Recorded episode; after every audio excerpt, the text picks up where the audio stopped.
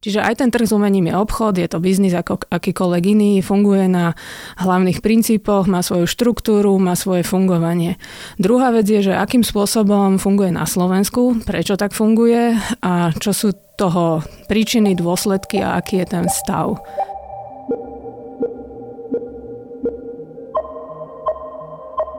Tak a presne to zaujímalo aj nás, pretože premýšľať nad niečím takým abstraktným, ako je koncept umeleckého diela v medziach čísel, hodnoty a trhu, má takmer nádych detektívky. Moje meno je Nikola Bajanová a vy počúvate Index, ekonomický podcast denníka ZME, tentokrát o fungovaní trhu s umením. Historička umenia Nina Gažovičová, ktorú sme počuli na začiatku epizódy, pracuje v aukčnej spoločnosti Soga ako licitátorka. Je aj autorkou knihy Trh nikdy nespí, kde rozoberá podmienky vzniku a fungovanie trhu s umením po roku 1989. Nevynecháva ale ani čas pred dnešnou revolúciou, kedy štátny aparát autorov a autorky vylúčil z distribúcie umeleckých diel. Vládna moc totiž razila politiku, že pre umelcov je ponižujúce podriadovať sa diktatúre vkusu, či almu mužne vládnúceho pánstva. Viac sa dočítate v knihe. Okrem histórie sme sa pozreli hlavne na súčasnosť a na špecifika trhu s umením. Nie je ich málo a mnohé princípy, ktoré fungujú v tejto sfére, by podľa mnohých inde veľmi neobstáli. Aké to sú? Je vôbec trh s umením spravodlivý? Prečo nie je správne porovnávať alebo dokonca vyplakávať nad tým, za koľko sa predávajú najznámejší slovenskí autory a za koľko tí na západe? A ktorý z našich top maliarov bude dosahovať vysokú cenu aj o 50 rokov? Viac už s Ninou Gažovičovou.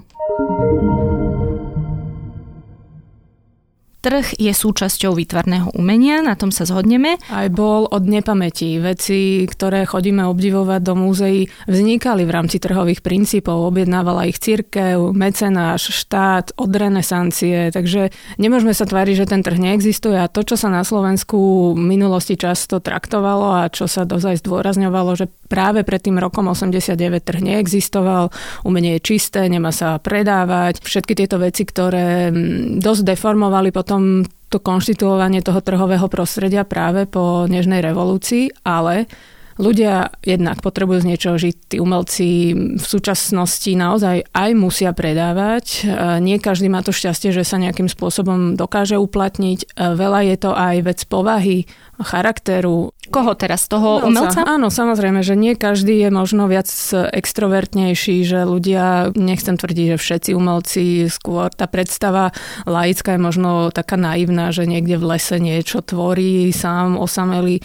Áno, sú aj také prípady a funguje to, ale v konečnom dôsledku, pokiaľ ten umelec nie je na scéne, nie je na tom trhu a nikto o ňom nevie, tak možno keď zomrie o 50 rokov ho niekto objaví pre ten trhový rámec, lebo ten trhový rámec stále potrebuje potrebuje uvádzať nejaké nové veci, mená, segmenty, musí rozširovať ten svoj záber, lebo to sa bežne hovorí, že tento náš biznis je obchodom, kde dopyt oveľa prevyšuje tú ponuku.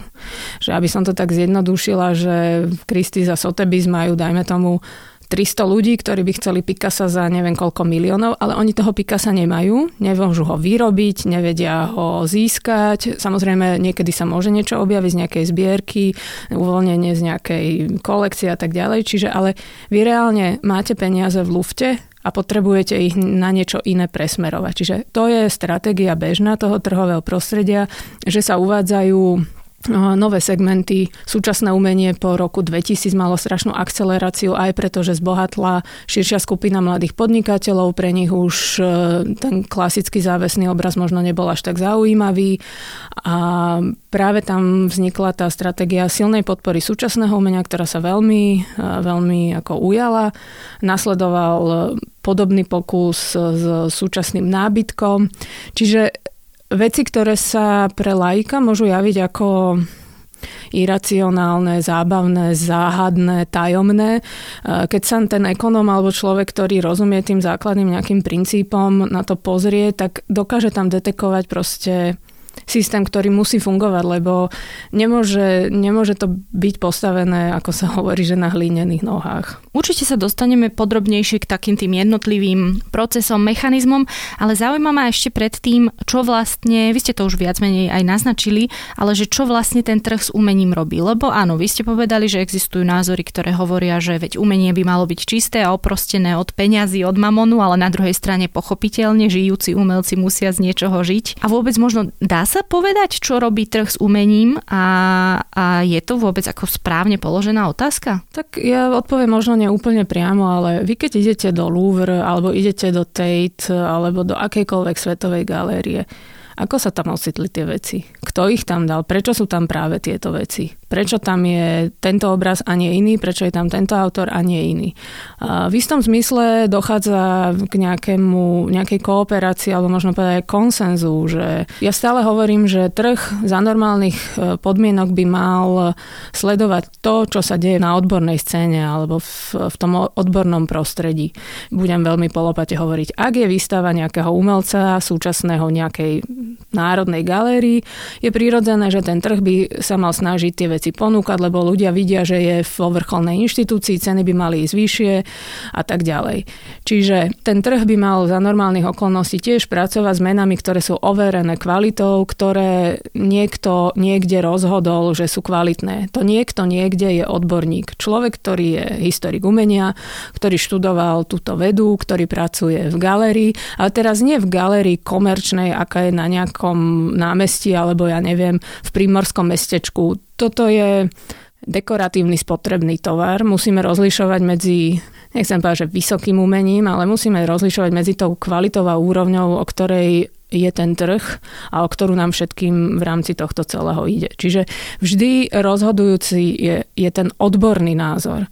Že ľudia, ktorí e, sú kurátormi, kunzistorikmi, historikmi umenia, dokážu v istom zmysle ako definovať tie rozhodujúce tendencie, trendy, venovať pozornosť nejakému autorovi, vznikajú výstavy, monografie.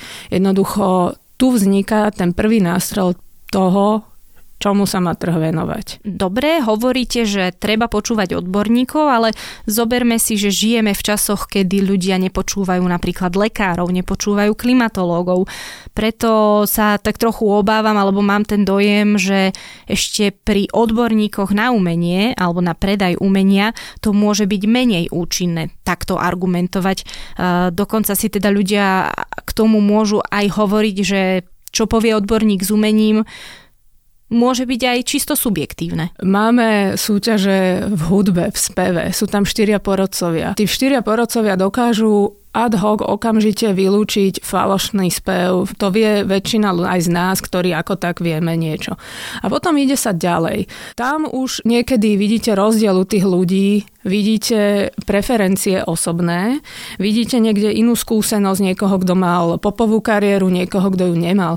Čiže áno, e, veci sú subjektívne, ale v tej skupine tých e, autorov, s ktorými už tí odborníci pracujú, tam sú naozaj vyselektované tie súterénne výtvarné prejavy, tie veci, ktoré uh, tam nemajú čo robiť. No a to by som chcela povedať, že, že veľa ľudí, a toto je hlavný problém, veľa ľudí pristupuje k umeniu, že mne sa to páči, mne sa to nepáči, toto je pekné. Otázka, čo je pekné.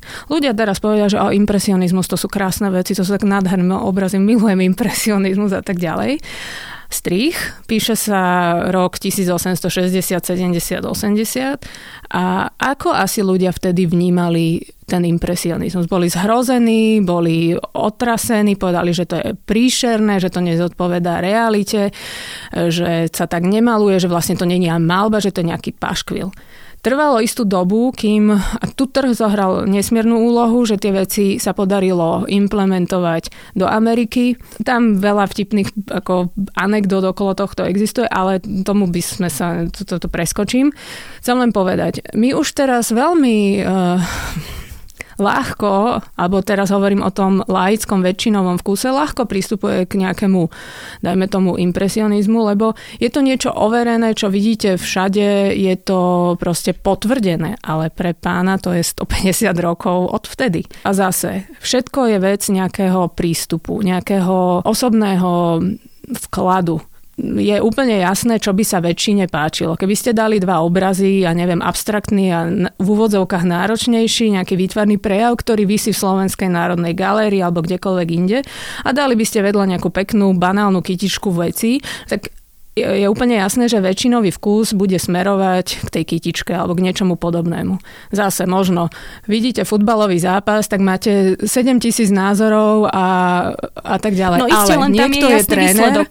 Áno, ale je tréner, ktorý má svoju stratégiu, ale tým chcem len povedať, že ľudia každý bude spochybňovať e, niečo a každý má na to svoj osobný názor. Ale tu sú proste odborníci, ktorí tie veci vedia posúdiť a ich názor možno v danom období je pre nás nestráviteľný.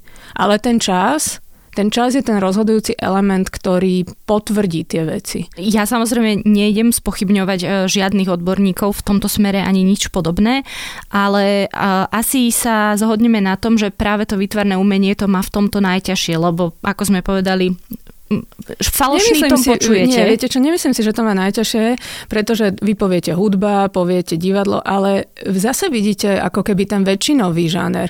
Vy nevidíte eh, nejaké avantgardné prejavy, ľudia nechodia, nepoznajú súčasných, súčasnú vážnu hudbu, všetci idú na, ja neviem, Mozarta a Straussa zase desiatky, stovky rokov eh, od tedy, kedy hudba vznikla a pritom aj dnes vznikajú kvalitné, hodnotné veci, len my o nich nevieme nevieme. Ja neviem, aké je súčasné divadlo, nesledujem tieto veci, čiže zase je to o tom, že vzdelanie poznanie vecí, uvedomovanie si, kritické myslenie, normálne ľudské uvažovanie. Čiže toto je prvorady predpoklad preto, aby vy ste boli schopní nejakým spôsobom to umenie vnímať, snažiť sa mu porozumieť. A ja som sa vždy snažila nejakým spôsobom nájsť taký príklad, ktorý by to tým ľuďom čo najlepšie vysvetlil. A našťastie som niečo dobre našla v antike, kde bol, kde bol neviem už kto z tých filozofov alebo estetikov povedal, že a ja to zase dám na súčasnosť viac, že vy, keď začnete behať, vy nejdete behať maratón že aj to cvičenie toho oka, alebo tá vnímavosť, alebo, alebo vôbec otvorenie sa pre tú vec je vecou času a nejakého štúdia, že e, v januári poviem na Baskiata, že Ježiš, to je blbosť, e, moje dieťa to nakreslí. V decembri pochopím, že aha, tak vlastne to, výsledkom je toto, toto, toto a tak ďalej. Čiže všetko je proces, len treba tomu aj venovať nejaké úsilie. No ale sú aj príklady umelcov, ktorí tvoria teraz, tvoria veľmi aktuálne umenie a sú úrovne rovno úspešný. Čiže ten čas tiež nebude asi len jediným tým kritériom. No áno, ale otázka je, že kto sú tí úspešní umelci, či za 20 rokov nebude povedané, že aha, to bola bublina a tak ďalej, lebo ako zase väčšina úspešných umelcov, o ktorých zase vie kvázi tá laická verejnosť, tak e, odborná možno o nich ani netuší že ten pohľad sa nevždy úplne stretáva. A viete mi aj nejaký príklad, nemusí to byť zo Slovenska, ale zo sveta povedať konkrétne, že čo máte pocit, že je teraz taký preceňovaný umelec? No tak veľa preceňovaných vecí je napríklad, e, ak Banksy pracuje s graffiti, tak potom máme všelijaké odnože, všelijaké, už teraz ani nespomínam, ako sa volá Mr. Brainwash a takéto veci, ktoré pracujú presne s tou vizualitou, sú cenovo prístupnejšie, ale ako to je čisto len nejaký, nejaký kalkul v zásade. Možno to mala byť jedna z mojich prvých otázok. Ako vôbec funguje trh s umením? Máme galérie, máme aukčné domy, máme umelcov, ktorí malujú v súčasnosti a malujú povedzme na zákazku, máme predaj umenia, ktoré už, ako ste aj spomenuli, nikto nevyrobí, nikto nevyrobí nového Picasa a podobne, tak ak by ste mohli trochu našim poslucháčom teda vysvetliť úplne tak základne mechanicky, ako to vyzerá, ako to funguje. Tak úplne tá základná štruktúra je taká, že samozrejme sú tu nejakí kľúčoví hráči, ktorí v tom trhovom prostredí fungujú. Je dobre to asi stále vidieť v nejakej pyramíde a na základni tej pyramídy sú galeristi a díleri. To sú ľudia, ktorí obchodujú s výtvarným umením, ale v našom prostredí Není táto forma ešte stále úplne ustalená a nefungujú tie vzťahy úplne tak možno, ako by mali a ako by, ako by sa očakávalo, najmä teda 30 rokov po zmene režimu. A v podstate ten galerista v štandardných podmienkach jednak má nejakých umelcov, s ktorými pracuje, ktorých má vo svojom portfóliu. Každý galerista chce mať čo najlepších umelcov. Čiže v našom prostredí asi sú také základné okruhy, že moderné umenie, slovenská moderná typu Benka, Fula, Galanda, veci, ktoré ktoré sú najzaujímavejšie pre toho slovenského zberateľa, ale v zásade my tu nemáme galeristu, ktorý pracuje s tým moderným umením. Na západe sú galérie, ktoré teda majú moderné umenie a potom sú galeristi, dajme tomu, ktorí pracujú so súčasným umením, galeristi, ktorí pracujú so stredovekou sochou, tapisériou, ja neviem čo, všetko. Tam je naozaj že obrovský záber toho trhového prostredia, u nás je to veľmi zúžené. A je to tým, že, lebo vy ste už aj vraveli, že tá tradícia tu nejaká predsa len bola, ale tam je asi hlbšia a rozšírenejšia. Tradícia bola taká, že ak, keď vzniklo v roku 1918 Československo, tak prirodzene tá česká časť nášho bývalého spoločného štátu bola oveľa silnejšia aj v rámci tých ekonomických možností a tak ďalej. Často sa hovorí a spomína, že teda Československo v tej dobe patrilo medzi 10 najvýznamnejších, najvplyvnejších ekonomík, že ten štát bol jednak demokratický, fungujúci. V Čechách bola veľmi silná podpora umenia, zberateľstvo a vôbec nejaká filantropia bola priam takou občianskou povinnosťou, že naozaj tam toto fungovalo, keď ideme aj do Veletržního paláca alebo kdekoľvek v Prahe, vidíme veľké zbierky, ktoré práve v tomto medzivojnovom období vznikli. U nás e, sa postupne začala jednak e, slovenská inteligencia, jednak aj v rámci toho podnikateľského prostredia začali sa tie veci stabilizovať. Určite vznikli nejaké zbierky a vieme o nejakých, ale keďže prišiel rok 48, prišlo k znárodneniu, síce to výtvarné umenie, keďže nebolo produktívnym vlastníctvom, mohli ste ho mať doma. Dokonca ja som sa v archívoch aj dopatrala informácie, že vy ste dokonca mohli aj v minulom režime tie obrazy predávať ale bolo tam definované, že nemôžete to mať akože živnostenskú činnosť, že vy z času na čas jeden obraz za rok ste mohli predať, že oni ako nie úplne do detajlov sledovali to vlastníctvo, ale zase ľudia nemali prílišnú náladu sa s tými obrazmi píšiť, každý to mal doma, bol rád, že mu to proste nikto nezobral alebo že není z toho nejaký ďalší problém. A presne tento moment psychologicky nejaký pretrval, že za tých 40 rokov Jednak my sme stratili vedomosť o tom, kto boli tí zberatelia, čo mali, e, kde sú tie veci. Ľudia o tom nechceli hovoriť, veľa vecí sa utajovalo. Že v podstate e, ja spätne, čo som teda v trhovom prostredí, mali sme možnosti vidieť dedičov alebo pozostalých príbuzných, či už nejakých slovenských spisovateľov, básnikov, maliarov, ktorí priniesli nejaké veci, o ktorých sa dovtedy nevedelo a mali ich v tých zbierkach. Ako áno, boli tu veľkí zberatelia typu Palfy, ale my sme stratili tú kontinuitu toho zberateľstva. Tých 40 rokov toho nedemokratického režimu nemôžeme povedať, že zberateľstvo nefungovalo, neexistovalo, lebo ako vieme, že aj ako deti aj možno aj ako dospelí, každý niečo proste zbiera. Je to úplne prírodzená ľudská aktivita.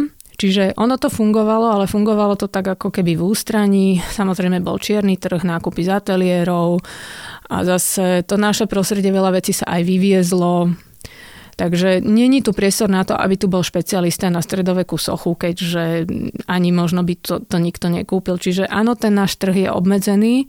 Je obmedzený aj geograficky, sme lokálnym prostredím, že tí autory, s ktorými pracujeme, Často sa hovorí, že vidíte do Kidze a že Benka nemá cenu. A je to tak? Nie, nie je to tak a vďačíme tomu aj vlastne technológiám a vôbec všetkým týmto sieťam alebo databázam typu Artnet a Artprice sú to firmy, ktoré z celého sveta zhrňajú alebo sústredujú údaje, čiže vy keď si aj, ja neviem, v Tel Avive napíšete Martin Benka, vy vidíte, že niekde na svete sa dráži za 100-150 tisíc eur a chápete, že že má hodnotu. Áno, a deto aj ľudia sledujú tieto databázy, lebo oni vám ponúkajú možnosť vidieť, kde sa autor, o ktorého máte záujem, draží. A vy keď vidíte, že sa draží v Toronte, tak po telefóne alebo na písomný limit ho vydražíte. Bolo by naivné si myslieť, že to tam dražia miestni kupci, samozrejme. No a teda už ste naznačili ten ďalší spôsob, ako sa, um, ako funguje trh s umením, čiže máme galeristov, ktorí majú svojich treba svoje portfólio. Majú svoje portfólio,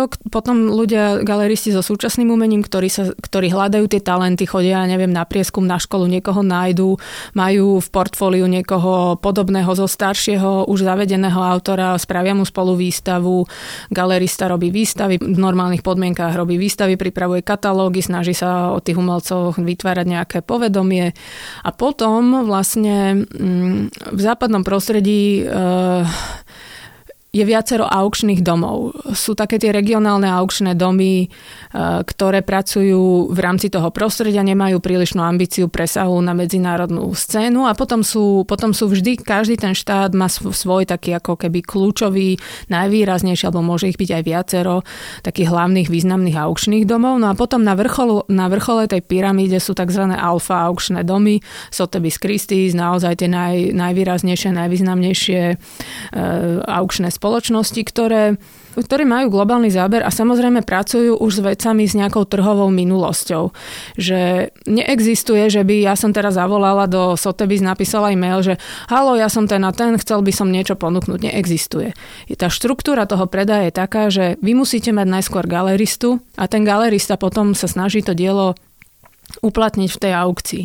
Vzťah umelec, aukčný dom je prakticky mm, nie úplne nie úplne štandardný. A to platí len pre tieto dve alebo vo všeobecnosti? E, vo všeobecnosti, ako keby v tom, v tom štandardnom trhovom prostredí všetko by mal zabezpečovať váš galerista. Je to na tom sekundárnom trhu, e, že on je vlastne ten sprostredkovateľ tej toho obchodu. Čiže ono to má nejakú svoju postupnosť. Je to veľmi ako keby veľmi jasná daná štruktúra, kde tí jednotliví hráči nemôžu preskakovať tie jednotlivé. Proste vy zo spodu pyramídy neskočíte na ten vrchol a samozrejme jedine pokiaľ by ste mali niečo extra zaujímavé, čo sa samozrejme môže stať, ale ako keby každý vie tú svoju až také kastovníctvo by som povedala, že každý vie, v akej je kaste a pokiaľ môže skákať. No. Takýmto spôsobom sa dá povedať, že existujú nejaké, nepoviem, že merateľné, ale objektívne ukazovatele, ktoré e,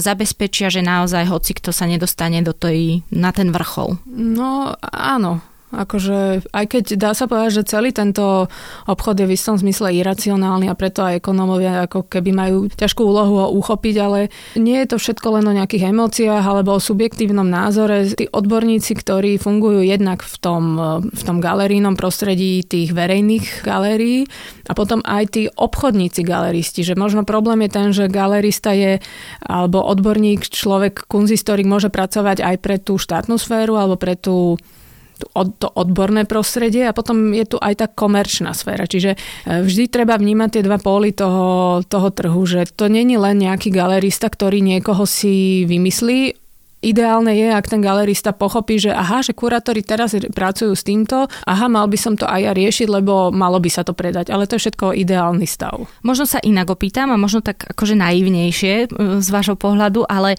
je podľa vás ten celý systém spravodlivý? Lebo napríklad povedzme, že áno, opäť vyťahnem meno staré, že Martin Benka, že u nás sa predáva za 150 tisíc, ale prečo možno nejaký britský známejší autor, ktorý bol súčasťou povedzme kolonizačného sveta, čiže sa dostal do rôznych kútov sveta, jeho meno sa dostalo všade možne a my sme boli akože to malé Slovensko, ale povedzme, že by sa niekomu mohli zdať technikou na rovnakej úrovni, e, emócia z toho pôjde povedzme rovnaká, že akože toto, toto sú také Viete, tie... ja si myslím, že je to spravodlivé, lebo v konečnom dôsledku, ak si pozrieme, že čo robil Benka v 40 rokoch, 50 rokoch, keď si pozrieme, čo sa reálne dialo už v tej dobe zase na tej scéne top, tak e, je to v istom zmysle nejaké retrográdne a myslieť si, že Benka je ideál, tuto miestný. To bol príklad. Áno, to bol príklad. ale zase veci sa dejú na periférii, niečo iné je byť v centre. A je zbytočné, čo by bolo, keby Áno, sa presne, pýtať. ale na druhej druhej strane práve nejaká autenticita tej periférie je pre ten západ zaujímavá. Nie e, v príklade Martina Benku, ktorý dosahuje v našom prostredí vysoké ceny a garantujem vám, že bude ich vždy dosahovať. Mali sme, robili sme teraz nedávno výstavu 100 plus 1 najkrajších diel Martina Benku. Zo súkromných zbierok sa nám podarilo verejnosti predstaviť veci, ktoré doteraz takto spolu neboli videné a asi ani nebudú. Zo súkromných zbierok. A bol tam jeden človek, ktorý prišiel za mnou a hovorí mi, že e, nemá nejaký zásadný vzťah umeniu, vôbec ako by som povedala, že skôr je taký, má taký skôr laickejší názor a hovorí mi, že Nina, toto, nie, toto nie je možné, že, že ľudia nemôžu mať benku doma Ja, že prečo pre Boha by nemohli mať benku doma? Som, niečo, som myslela, že nejaký podnikateľský zámer z toho a niečo. On, že tie veci sú tak krásne, že ľudia by sa mali s nimi podeliť. A prišlo mi zaujímavé, že človek, ktorý je kvázi pragmatický podnikateľ, veľmi ako ma prekvapila vôbec táto definícia toho. A podobné ako emócie tie, tie obrazy vyvolávali u tých ľudí počas celého trvania tej výstavy. Sú tam zobrazené krajiny, je tam Slovensko, je tam príroda, je tam nejaký náš ľud, je tam proste ten mýtus toho nášho národa.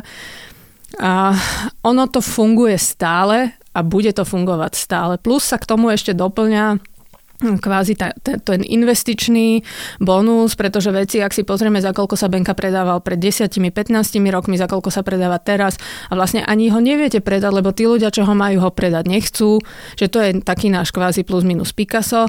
Náš trh je regionálny, vždy bude regionálny. Máme autorov, ktorí majú presah na ten medzinárodný trh, ale v rámci toho trhového regionálneho prostredia sú tu ľudia, ktorí vždy budú dosahovať vysoké výsledky, že vždy bude vysoká cena za Benku, za Galandu, za Fulu, či to bude za 50 rokov, za 3 roky, proste to je istota. Čo vlastne spravili s trhom také dve udalosti, ktoré som aj ja vnímala a teda to bolo, že Zubalovci darovali do SNG diela v hodnote približne 3,5 milióna eur a potom tu máme Netbalku, kde sú vlastne vystavené diela zo súkromnej zbierky eh, jedného zo zakladateľov eh, ESETu. Áno, tak eh, určite obidva signály sú extrémne pozitívni prvým krokom z tej zberateľskej základne voči verejnosti, voči štátu, voči aj iným ľuďom, ktorým e, sa jednoducho dokáže ukázať, že aha, tak ja som niečo zbieral, do niečoho som investoval svoj čas, námahu, vedomosti,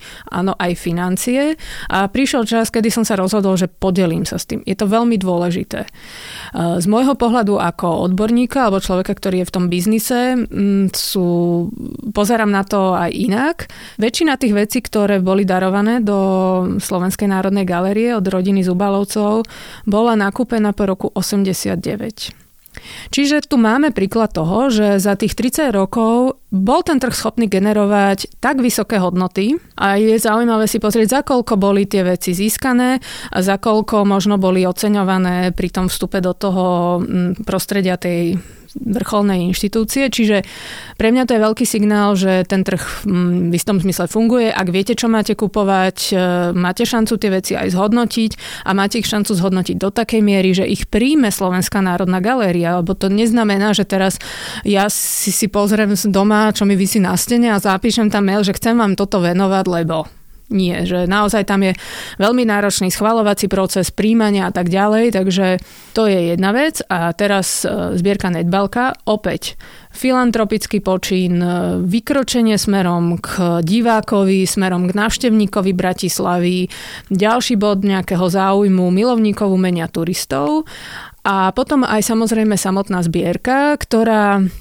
Dá sa povedať, že kým Zubalovci sú druhou generáciou zberateľov, kde vlastne dá sa povedať, že túto dynastiu e, založil alebo vôbec začal zbierať doktor Zubal, otec, teda ďalších troch bratov, teda synov, uh, ktorí ale pokračovali v tej línii a dá sa povedať, že zvlášť Roman Zubal dokázal tú víziu svojho otca posunúť aj niekam ďalej, že neostal len pri tom modernom umení, neostal pri medňanskom, skuteckom a ja neviem proste Biedermeier 19. storočie, ale našiel si svojich autorov, veril autorom typu Stanofilko, Jana Želipská, Rudo Sikora, neoavangardné umenie, ktoré pred pár rokmi ako ľudia sa, nie že smiali, ale bolo veľmi jednoduché aj tie veci získať. Dnes e, títo autory sú tí autory, o ktorých je záujem zo západného prostredia. Tam chcem povedať, že tam bola dôležitá tá tradícia, že, že tí synovia nadviazali na tú otcovú víziu a ešte ju posunuli niekam úplne inám, naozaj do 21. storočia. A to sa veľmi často nestáva u tých zberateľov, lebo žiaľ tam tie deti väčšinou, žiaľ neviem prečo, ale nemajú tendenciu zvelaďovať. Zbierka Netbalka vznikla v podstate veľmi rýchlo. vznikla s, s veľkým vstupným kapitálom a z pohľadu možno odborníka tú rýchlosť tam bolo vidno z počiatku. Že predsa ten trh v istom čase neponúka to, čo ponúka za 30 rokov, takže možno z počiatku tam bol cítiť tento ako keby ťah na bránu ale za tie roky oni jednoducho tú zbierku obmieniajú, dokupujú, podporujú aktivity, e, ja neviem, veď sú tam uvádzanie monografií, výstavy autorov, takže z môjho pohľadu extrémne dôležitý príklad pre iných zberateľov, o ktorých možno ani nevieme, o ľuďoch, ktorí naozaj majú svoje zbierky, venujú sa tejto činnosti a možno časom príde ako príležitosť aj pre nich. A ukázalo to napríklad aj niečo v tom zmysle, že ja neviem, niekto sa bál zbierať nejakého alebo nechcel, lebo si myslel, že nie je dosť dobrý niektorý umelec alebo umelkyňa a zrazu sa objavil v tej zbierke a cena toho umelca vlastne narastla?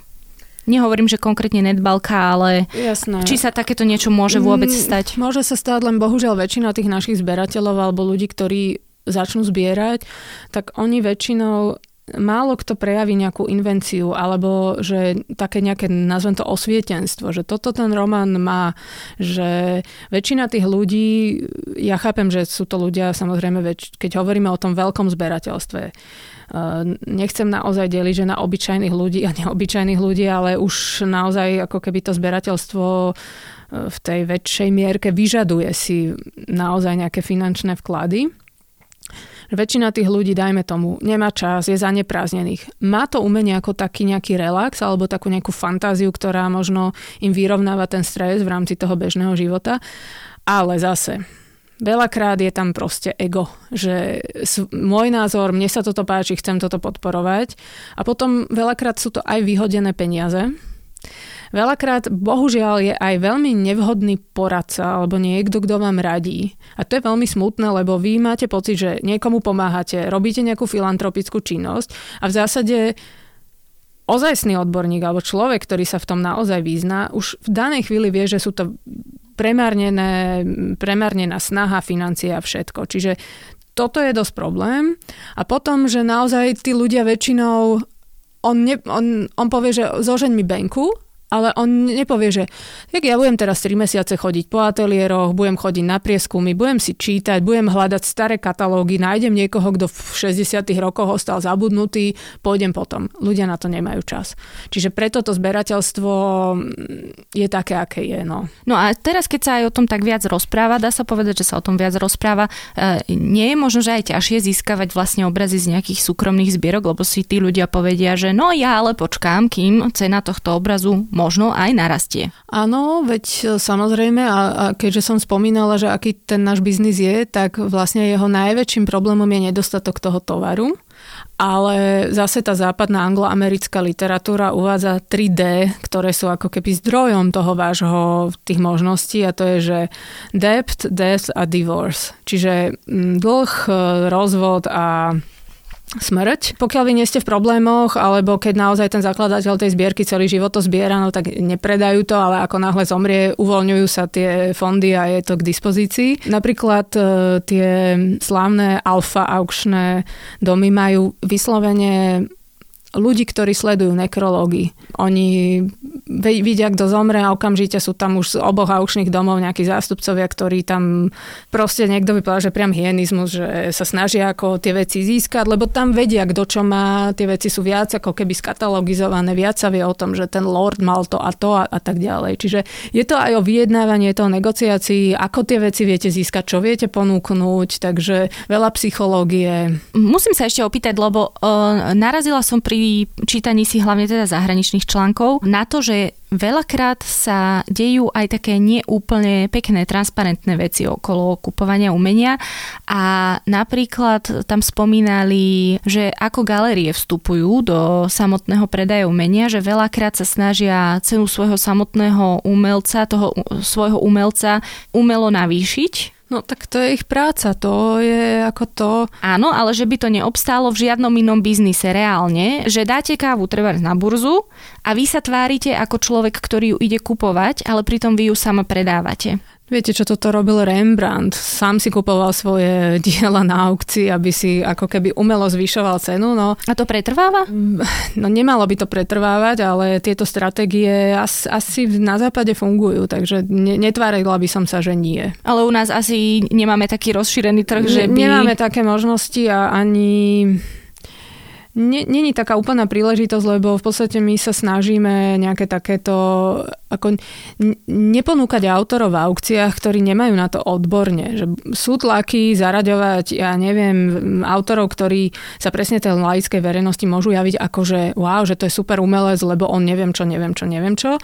Ale my vieme, že toto je tá cesta, ktorou chceme ísť a nejdeme sa spolu podielať na takom nejakom umelom vytváraní e, toho mena. Lebo, zase čo je veľmi dôležité, ten aukčný predaj je v podstate jediný verejný, jediná verejná informácia o predaji.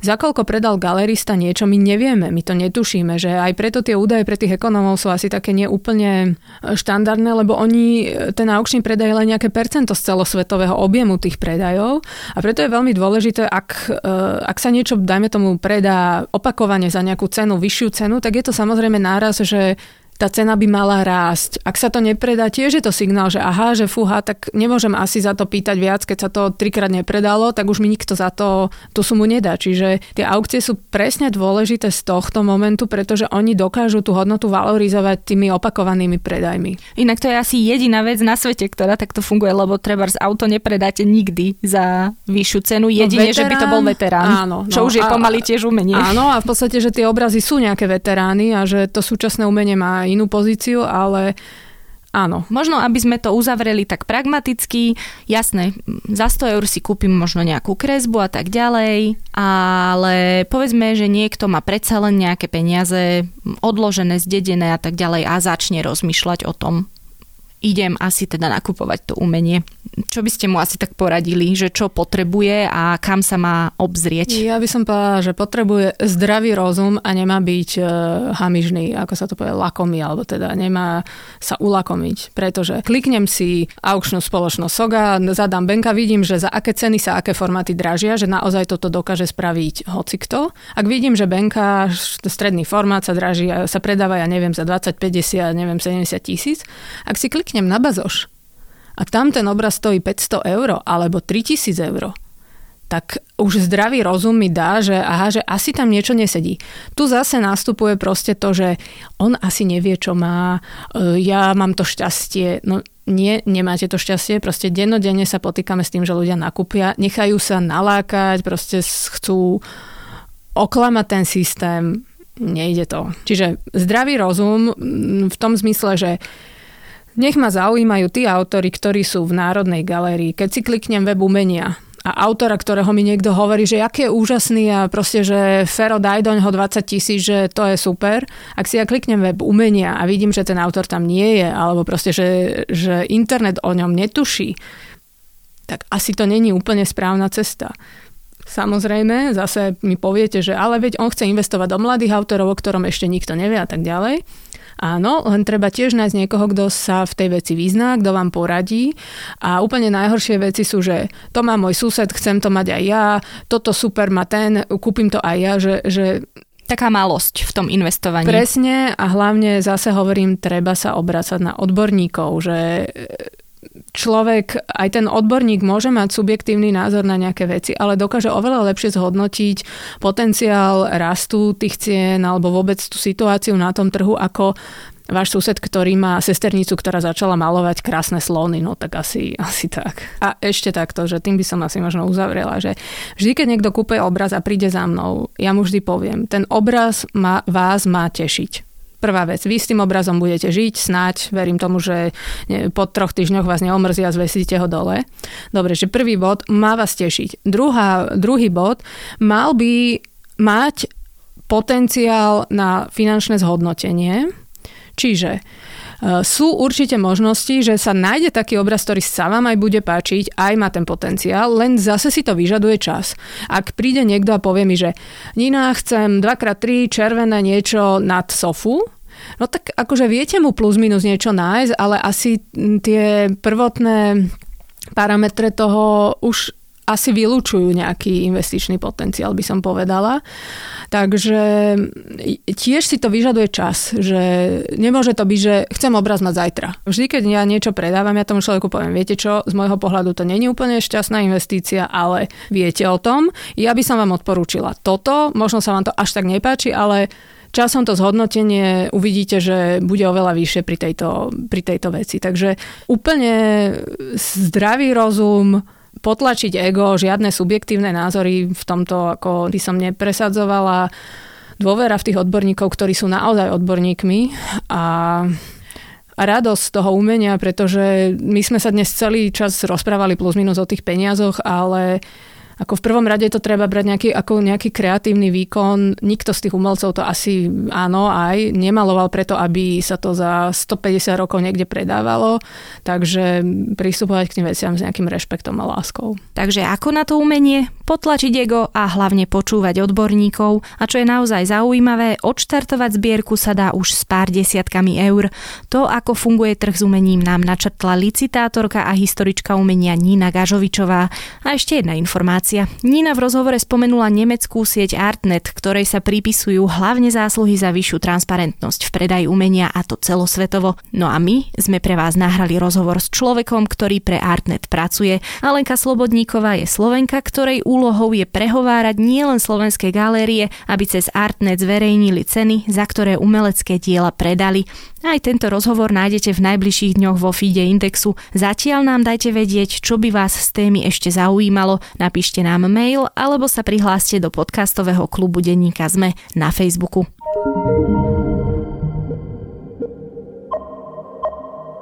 Podcast Index vychádza každý týždeň vo štvrtok. Prihláste sa na jeho odoberanie vo svojej podcastovej mobilnej aplikácii na platformách Google Podcasty, Apple Podcasty alebo Spotify. Všetky diely, ako aj odkazy na témy, o ktorých hovoríme, nájdete na adrese sme.sk lomka index. Ak sa vám podcast páči, môžete ho ohodnotiť. Ak nám chcete poslať pripomienku, môžete sa pridať do podcastového klubu Sme na Facebooku alebo nám napísať e-mail na adresu index.sme.sk Moje meno je Nikola Bajánová. Ja som Adam Valček.